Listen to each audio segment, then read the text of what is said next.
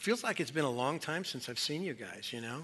Uh, went to summer camp for a little bit, uh, went on vacation. Thank you, because I know you provide for that too. And I think I have the spiritual gift of rest. So um, I, when I shut it off, I know how to shut it off. So I'm going to teach a course on how to shut it off. Uh, the problem is, you know that adage, a body at rest tends to stay at rest. I'm, I'm, concerned that it applies to minds too. So this might not be very sharp today because I'm still on vacation, although I'm here. Um, anyway, I, I just. So uh, in your Bibles, in Romans chapter 3, verse 21 through verse 31, uh, theologians have called it uh, the chief point, the very center of the gospel. Some, some have said it's the most important passage in the Word. And, I'll, and this is my opinion, it, and I wrote it in my Bible a long time ago. I've changed Bibles several times to try to get on the right translation for everybody. But I've got this old international, New International Version, and it's worn out and everything else. And I wrote in Romans chapter 3, verse 21 through 26, the most concise depiction of the good news in human history. If I had to die and leave, or, or had to leave where I live, I would tear out that section with me because it is the story of the good news of the gospel. And so we are in this powerful place. One of two paragraphs that encompass that thought, verses 21 through 31. I, I want to review just so that what I say to you this morning uh, will have a context. And I'm not going to take the time to read it, verses 21 through 26, but that is the essence of, of good news. It is, watch this, and I, you better react because this is the best thing I ever heard. God's righteousness is available to sinners. Amen. I mean, I suppose I could just stop there. We go home praising God and have a great Sunday because that is a mind blowing concept that the righteousness of God is available to losers like us. Like he has every right because he's a holy God to exclude us, to judge us, to punish us. But God, in his love and compassion and his mercy and his grace, makes his righteousness available to sinners. That's what verse 21 says right off the bat. And it's not by, good news, doing things. It's not by law, it's not by effort, it's not trying to be something or trying not to be something. It's based on the finished work of Jesus, and it's an exclusive, only one way um, to that hope. We are, we are sinners, and this is a review from chapter 1 all the way through chapter 3, who are incapable of dealing with our own disease the pervasiveness of sin, the, the, the, the, brokenness of the human heart, the inclination, the bent to evil is so messed us up. There isn't anyone who's ever lived who could make the right adjustments at the right proper time to sort out his problem with God. We are all so desperately wicked. Now, that's, that sounds like a bad bummer way to start a Sunday morning, but I'm just telling you, if you don't get that, every bit of good that I tell you about the good news of Jesus, you're not going to celebrate that much. Because after all, it might be just a little bit of gravy, but it isn't the story. We believe that the story is God comes after sinners and grants them what they can't get any other way, any other place, and that is his righteousness. And so salvation and forgiveness is a gift. It isn't earned.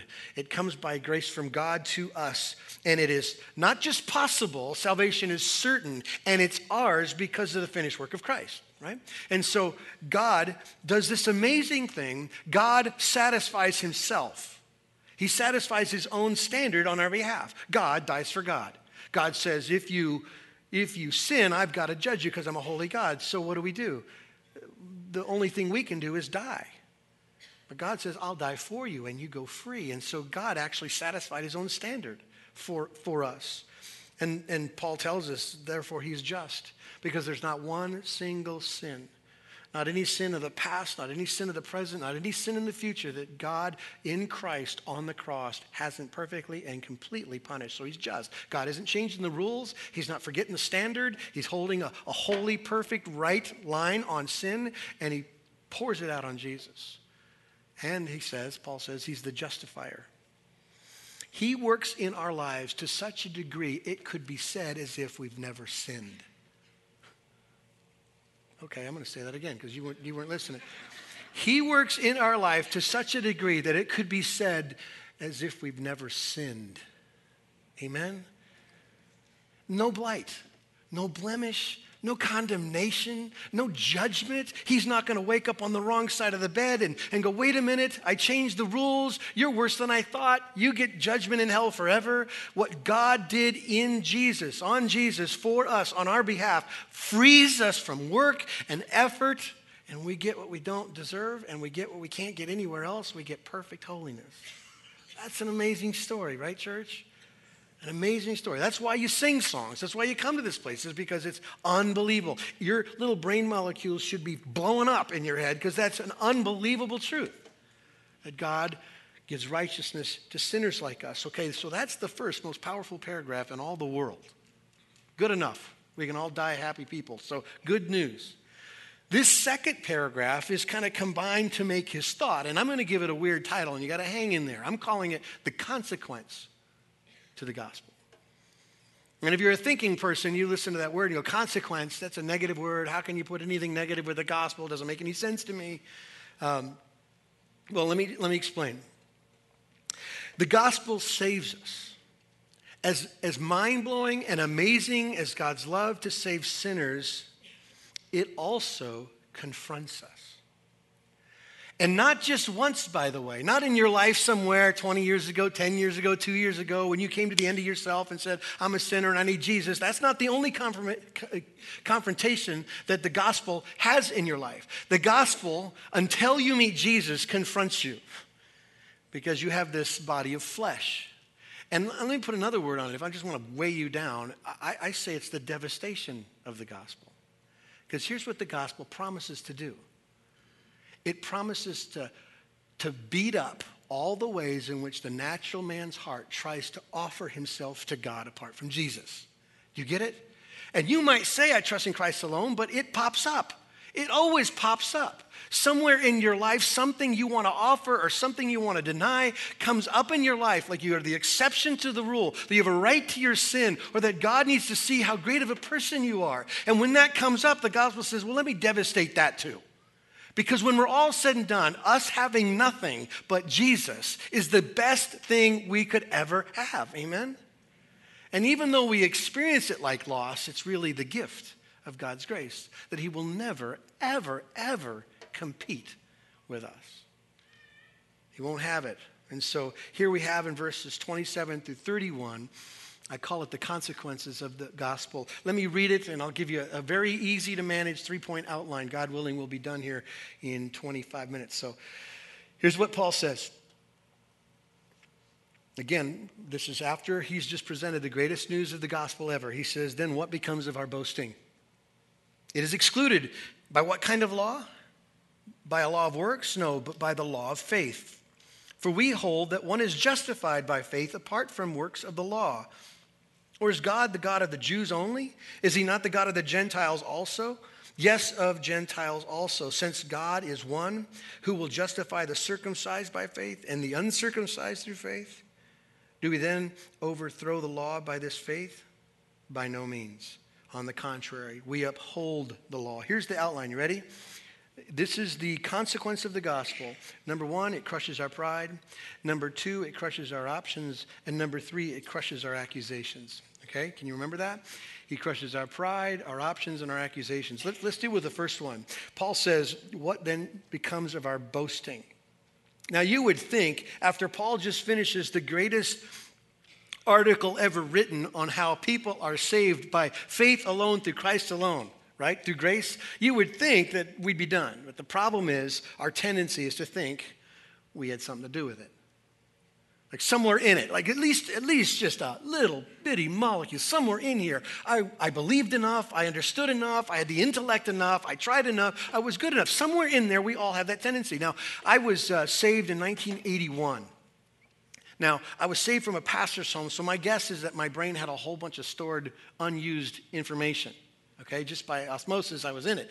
But I got saved, and when the lights came on, my personality is an extremist, so I said, Dad, my dad was a kind of, he was a pastor, recruiter of Bible college students. I said, pick a college, I'm going to Bible college. If this is really true, if this is really true and Jesus saves people, I want it. Whatever it is, I want it. So dad kind of penciled out three or four colleges and I just I just darted one on a map. I never been there, didn't register. I just drove there.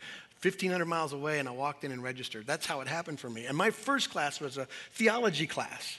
And I went into the theology class just lit up like crazy Jesus freak on fire. And the, and the professor said something about me doing nothing in salvation, and it made me angry. You know what I'm saying? Like, I remember going, wait a minute, I get a piece of this guy. I, I, could be, I was a great arguer. I might not have had any information, but I could argue. And so he, he presented this sovereign God and, and God making all the moves towards sinful man, and the only thing we could bring is our sin, and what he brought we couldn't get. And I thought, wait a minute, I was there. I remember I believed. I remember I sorted it out. I remember I made the decision. I remember what I did. And I remember how offended I was when he told me, mm-mm. And you might be sitting here today hearing about a good news that God authors for you, and, and yet the human heart has a tendency to go, but I'm, I'm okay here, right? Like, I'm, i mean, that's good, isn't it? Like, God, you, you notice, right? Don't you see me here in this position? Don't you see me giving and serving and loving and being a good family guy? Don't you see this stuff? Isn't there some merit in this for us somewhere?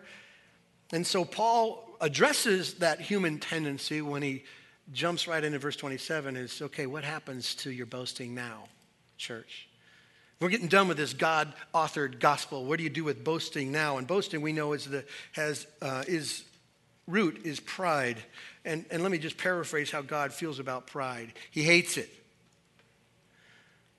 He calls it an abomination. God will not compete with sinners, and he hates pride. And so, any kind of pride that thinks that, that anything we have, or could do, or could think, or could be, would somehow make this holy, unbelievably awesome God think that we were good, or okay, or worth something, is an offense to him. Okay?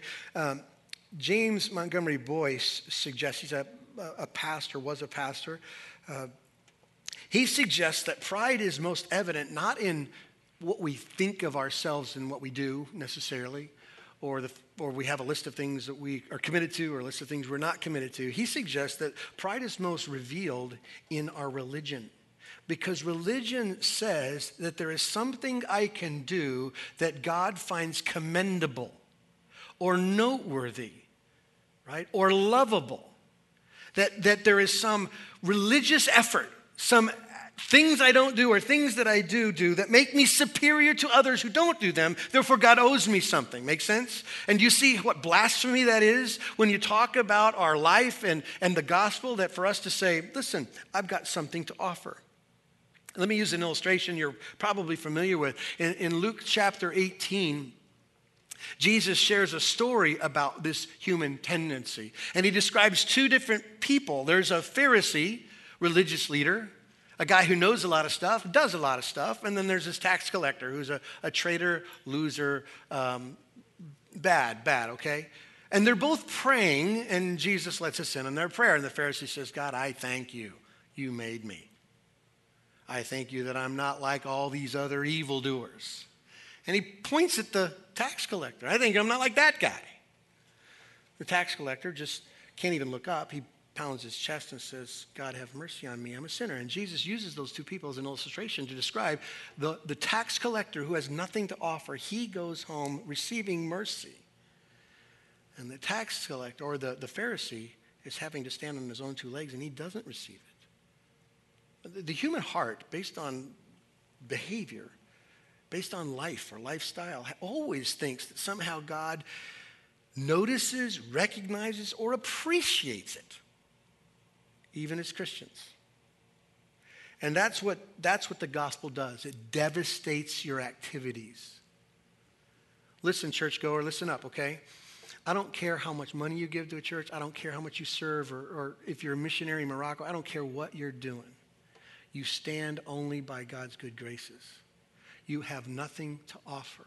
And if you slap yourself on your own back because of your hard work, then you're an offense to a holy God. You see, that's weird, isn't it? Good deeds can be sinful when you're all said and done with it because they're done for the wrong reasons. So let's be honest. You might be sitting here going, wait a minute, time out, time out. I, I think, I think I got you, Tim. I, I don't think I'm that kind of person. Well, if you are kind of holding out on this story, let me, let me bring you a little bit closer. Let me just ask you a question, and I, hopefully I can prove my point. What is on your I could never or I would never do it list? Everyone who's ever lived has it. Even the most vile criminal in the prison system has a list that says, I'll never do that. I'll never narc on my friends. I'll never do this. I'll never do that. Whatever is on your list of I would never do it. I'd never murder anybody. I'd never, I'd never molest anybody. Whatever that is, then I'm suggesting to you that you have an example of where you think you're better than others. Or you have an example of what you think is a standard that makes you acceptable to God. Get it? And the gospel crushes that kind of pride and it gives us nothing to boast about in ourselves.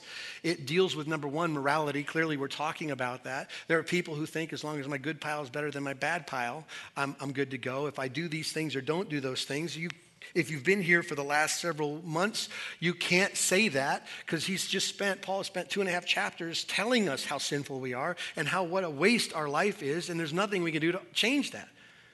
We all sinned and we've all fallen short of the glory of God. Isn't that what he said? That's exactly what he said. So there isn't anything you can do to be good enough. But the human heart does this the human heart builds little systems and little behavior roles that we expect God to notice and applaud us for. And you have to be honest about your own heart here. When, when this is where it shows itself, when bad things happen to good people, good people complain like they don't deserve it. Right? So, God deals with our counterfeit gospel, and He deals with our pride by telling us, stop, just stop. You can't be good enough, so stop. The gospel deals with one other thing. This is probably more prevalent for us in our culture, and that is He deals with our feelings. Let me explain.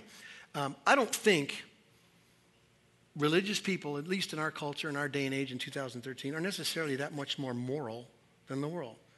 I mean, people in here sleep around just as much as the world. There are just as many divorces and lies and cheating as there are in the world. So somehow you're willing to go, yeah, I hope, I'm glad God doesn't judge us based on morality because I don't have much to offer. But you would sit here and go, but don't, doesn't God see how much I cry when they worship?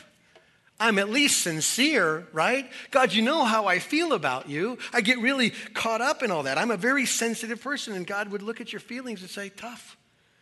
Your feelings don't fix your problems either. I don't care how sincere you are, you're sincerely wrong. There's a confrontation the gospel has with our knowledge. There are people who think because they confess some verses or some creed or have some series of formalized like theology that somehow God notices and he likes it. Now, now, all those things you might sit there and go, well, that, make, that makes sense. That God would not find our behavior or our feelings or our knowledge as admirable qualities compared to his holiness. But what about faith? Some of us would sit there and say, yeah, but I believe. That's, that's the thing God notices. He notices my faith. But, and this is a little tricky, so you got to hang in here with me as I explain it. Um, I think most of our pr- pride is revealed here, if we're going to be honest with ourselves. When it's all said and done, let's say we were in heaven now and someone asks you a question, Why are you here and Aunt Betty is not here? Most of us would say, Because I believed and she didn't. And I want you to know, as subtle as this is, that's not an accurate answer, okay? So let me read to you uh, Martyn Lloyd-Jones's explanation to this thought. And hang in here with me because it's, it's powerful, okay? So listen to what he says. Faith is nothing but the instrument of our salvation. Nowhere in Scripture will you find that you are justified because of our faith. Nowhere in Scripture will you find that we are justified on account of our faith. The Scripture never says that. The Scripture says that we are justified by faith or through faith Faith is nothing but the instrument or the channel by which this righteousness of God in Christ becomes ours. It is not faith that saves us. What saves us is the Lord Jesus Christ and his perfect work. Yeah, good. It is the death of Christ upon Calvary's cross that saves us. It is the perfect life, his perfect life, that saves us. It is appearing, his appearing on our behalf in the presence of God that saves us. It is God putting Christ's righteousness to our account that saves us. This is the righteousness that saves. Faith is but the channel and the instrument by which his righteousness becomes mine. The righteousness is entirely Christ's. My faith is not my righteousness, and I must never define or think of faith as righteousness. Faith is nothing but that which links us to the Lord Jesus Christ and his righteousness. Do you get it, church? So you can put your good deeds aside and you can put your sincerity feelings aside and you can you can put all the the the uh, comparisons aside and the knowledge aside, and you can set aside what you think is your ability to believe something and trust completely and only and totally in Christ's righteousness applied to you. Amen? Amen. The first consequence of the gospel is that God faithfully, consistently, and eternally crushes any and every other offering we bring because Jesus Christ is the only offering. Right? Here's the second thing, if you're taking notes.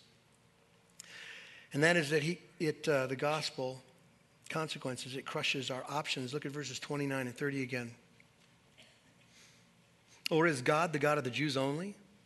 Is he not the God of the Gentiles also? Yes, of Gentiles also, since God is one who will justify the circumcised by faith and the uncircumcised through faith in other words, here's what Paul is saying there is one God. He is everybody's God, both Gentile and Jew. And there's only one faith in order to know this God, okay? Fairly exclusive sounding. That's what Paul has said here. And by the way, this truth isn't popular, right?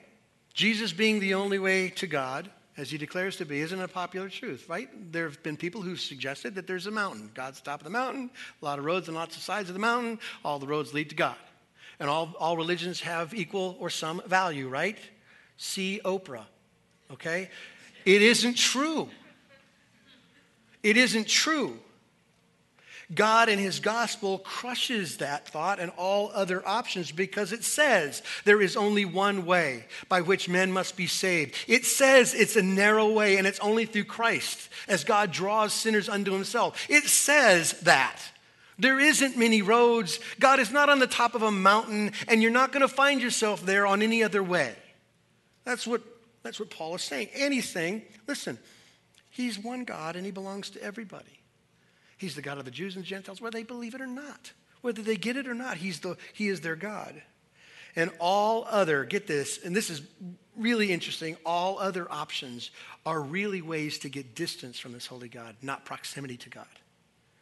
It creates a man centered righteousness, a, some kind of I can do it on my own, which eliminates us, excludes us from God's grace. As long as you don't think you got a problem, you don't get the solution, and you're stuck.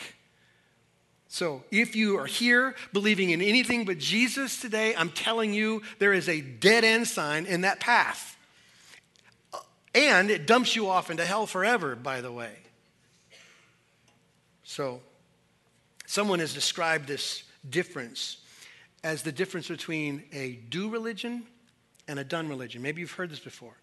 A, a, a, do religion is based on the notion that we have something to perform, something to do in order to please God, like church, like prayer, like mission, like, like going to temple, like Ten Commandments, like sacrifice, like giving, right? Whatever that list might be. I have to do something. And even though at first glance all religions in the world seem different, like they look like they have different expressions and they look different, they're really fundamentally all the same because they're all do religions all Judaism and Buddhism and Hinduism and Mormonism and Jehovah Witness, they're all do religions. So everything except the gospel. The gospel is a done religion. Done. Finished. Finished, you don't have to bring it up again. Finished, it's not going to be questioned. God's not going to change his mind. Whatever standard God required, God met. It's over. Freedom, true freedom. Not like hope for freedom, true freedom now. No condemnation for those who are in Christ Jesus. It is done. It's as finished as a holy God on a cross can say it's finished, okay? Period. Nothing else to do. No performance. No bad days, good days. All finished. So, and by the way, people have charged that the gospel is too exclusive that it's offensive because it doesn't respect other ideas or other beliefs and that it somehow limits access to God. Nothing could be farther from the truth. Because if there's only one access to God and it's provided through Jesus, it's good news, right? If everything else leads to death forever and ever, and, and why are we complaining that there's a way out through Christ? There's only one access, and it's open, by the way, to everyone. To you, church people, to those of you who are religious, who are performing. It's open to the prostitute and the criminal and the drug addict, and it's, and it's open to every creed and every color and every age and every culture. It's open to losers and lost people and homeless people. The gospel of Jesus Christ is wide open if you come just as you are, declaring what he says to be true of you and receiving freely what he had finished. You understand? How is that exclusive? How is that narrow? How is that limiting if it's the only way? James Boice said this. I love it. Listen. He says, I can only think of one thing that could possibly turn you away from this gracious, embracing, all are welcome gospel. And that is that you do not want to go into the Father's house with all those other types of people. But if that is so, do not call Christianity narrowed or bigoted or mean or self righteous or sectarian. It is you who are a sectarian. And Christianity is the only thing I know that can cleanse you of that blight. Only Jesus can give you grace to place your pride, to place your pride aside and step through the wide door of salvation as the rebellious sinner that you are. No one else will go through, only sinners who have confessed their sin, turned from it, and believed in Jesus Christ as their Lord and Savior. Amen. Amen. Done gospel. So listen, if you're believing in what I said, if, if, if what rings in your heart is like, oh my gosh, that's satisfaction, I love that, then you're, you're in the done category. Therefore, you don't have to look over your shoulder ever. Ever. You never have to wonder if your story is going to catch up with you. Or somehow God is going to, like I said before, wake up on the wrong side of the bed and change all the rules because he's tired of your act. You don't, you don't have to worry that maybe something you've done is too bad for him to forgive. Because a sinner, listen, you can't out sin his grace. Amen? You don't have to worry that if you've done enough. On the contrary, now I need you to listen to this if you're sitting here today and you're a do person, if you're, if you're the kind of person who's been trusting in your behavior or your knowledge or your morality or whatever you might be trusting in, you're never going to be sure. You're never going to be sure that you've done enough. You're never going to be sure that God will ever love you. You'll never be sure of heaven. You're going to be forever worried about the fatal mistake you will make. You're never going to get, get there. You're going to be confused and perplexed about how your past does more stay, saying truth about you than what Jesus has done. Contrast, compare, do or done, which sounds good. One last um, consequence of the gospel it crushes our accusations. Look at verse 31. Do we then overthrow the law by, its, by this faith? By no means. On the contrary, we uphold the law. Now, if you back up from this and get big picture, you can look at this thing and go, well, no, wait a minute. Something's confusing here. I'm hearing about grace and I'm hearing about freedom, right? I'm hearing about all this stuff that sounds really good to me, but I've also heard what God said about doing things. I've heard about law and I've heard about his commands. I've heard those things. And he could be accused at this point of being inconsistent. Or, or, or he could be accused at some point, I guess, if we're not careful, of, of uh, changing the rules mid game or double talk. Or as Paul says here, the accusation that somehow God's law is worthless now because we got grace. Is that what's happening? Because after all, in verse 21, he says that we are justified apart from the law. So couldn't it be said by somebody paying attention, like, listen, then the law is pointless? The law was just, I guess, just like a, an exposing kind of a thing. But God isn't keeping that standard anymore, so the law has nothing to do with us. Let me, let me change your perspective because that's what Paul's trying to do with the church, because that's what happens when people hear grace. Isn't that true? If we preach grace clearly enough, you're offended by it, and you wonder how people will abuse it. Like that can't be the case. And so Paul brings this up to declare that the law was completely and fully met in Jesus for our salvation. Not one jot and tittle of God's standard was compromised. There wasn't anything about forgetting the law. God established the law completely in Jesus and the cross. He established it by showing that the law is high and it's holy, and you and I cannot do it. God never changed his standard. He looks at us and says, Not one good thing can you do. No one. You're all guilty, like filthy rags guilty. Your righteous deeds are horrible to me. God didn't lower his standard. He says we're all guilty. He doesn't grade on a curve. He takes all sin seriously. And he establishes his law this way.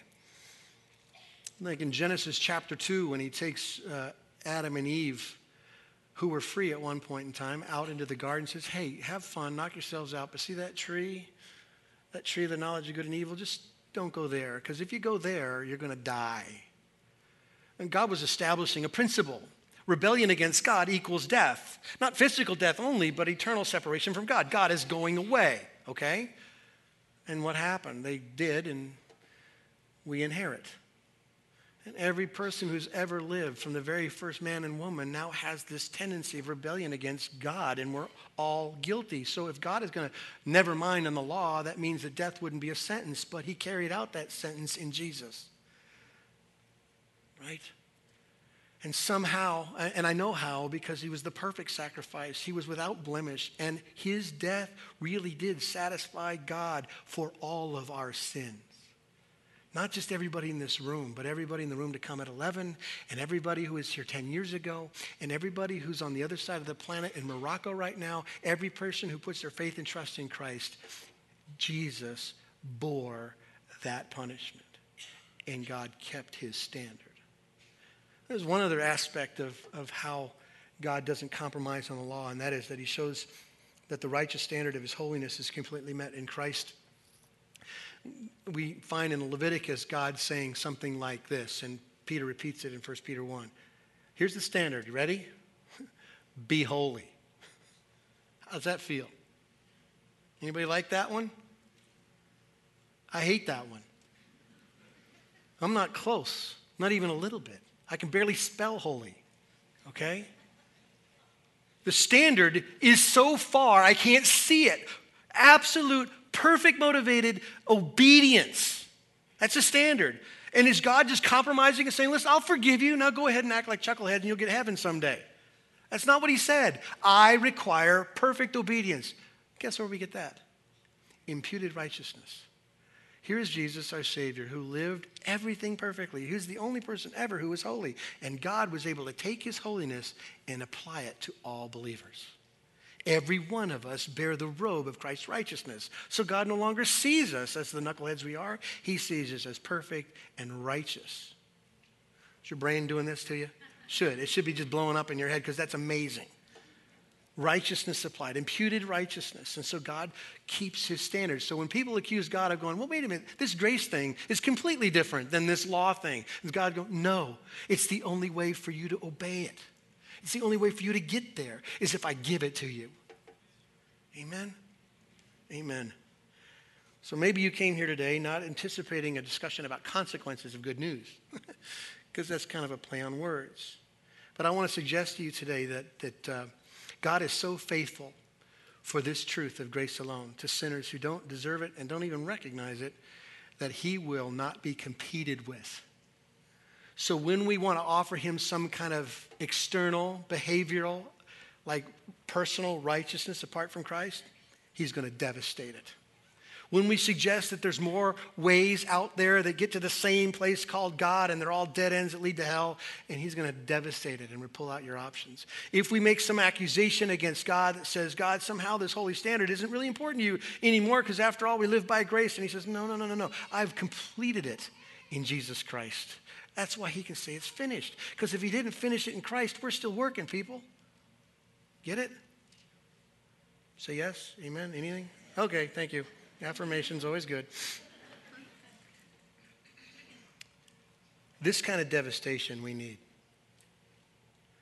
to have our pride crushed, our distractions crushed, our wandering hearts crushed by the wonderful, inviting, magnetic gospel of Jesus. So, what does that do to you?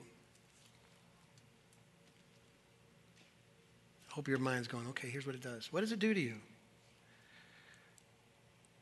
I, think, let me suggest some thoughts. I think joy should be an outcome. I think if you're a trust, a, a follower of Christ and you've experienced this wonderful God given gospel, I don't care what your circumstances are. I really don't. I mean, I do, but joy, supernatural joy, should be your, your attitude. I think, I think one of the outcomes is hope. We can't be crushed, church. We can't be crushed and it can't be taken away. No one can separate us from the faithful love of Jesus. Amen. I think freedom. Some of you are trapped in religion, and some of you are trapped in performance and trapped pleasing your husband or pleasing your wife. You're trapped, and so you can't walk in the freedom that Jesus and the gospel provides. And I suggest to you that freedom is how you should walk. Free from all these things, and I guarantee you, if you walk free, you'll walk in love. I think worship. I think worship's an outcome to getting this gospel. Like you should not, not just singing songs, that's that's cool. Worship is life, and you, you're gonna walk out of here going, Can you believe that? Can you believe it? You should never get tired of the gospel. You should never, ever go, got that, move on. This is it. This is the story. This is why we gather, church. So I think you should leave here with peace. Relax. Settle down. You, you might have all sorts of problems and issues. Got it. They might hurt you and hurt other people between here and the kingdom of God but God's done, doing and done a good work. Amen. It's finished. I got to address one other group and then we're done. You might be sitting here today, and by your own, own assessment, you would say, Well, I'm not necessarily all in with Jesus. Then I, I really do scratch my head on this one. I, I just got to ask why. Why would you go it alone? Why would you risk the possibility that this holy God really does care about sin and you know you can't do it. You can't, you can't perform good enough. Why, why would you go it alone? And, and every, every unbeliever I ever talked to has this predominant demeanor. They're exhausted. They're exhausted from trying or not trying. They're exhausted from the self perpetuated problems and hurts that they've caused themselves and other people. They're just sick and tired and they don't have a solution. Can I suggest you to come to Christ? If you want it to be finished, if you want the sin that separates you from God and, and, and the sin that you do that hurts yourself and other people to come to an end, then come to Jesus, who, doors wide open, accepts all who come to him. There isn't any sin or behavior, no ongoing problem that is greater than God's ability to forgive. Amen? Amen. All right, church, let's pray together and thank God for this wonderful gospel. Father, I thank you so much for Jesus. I thank you for his finished and completed work, his righteousness applied to us, your children. God, I thank you for the work that you have started and you promise to finish in all of us. God, I pray that we do leave here with peace and freedom and hope and worship and joy. We can because of Christ, and we pray this in his name. Amen. Amen. Thanks for coming, everybody. We'll see you next Sunday. God bless.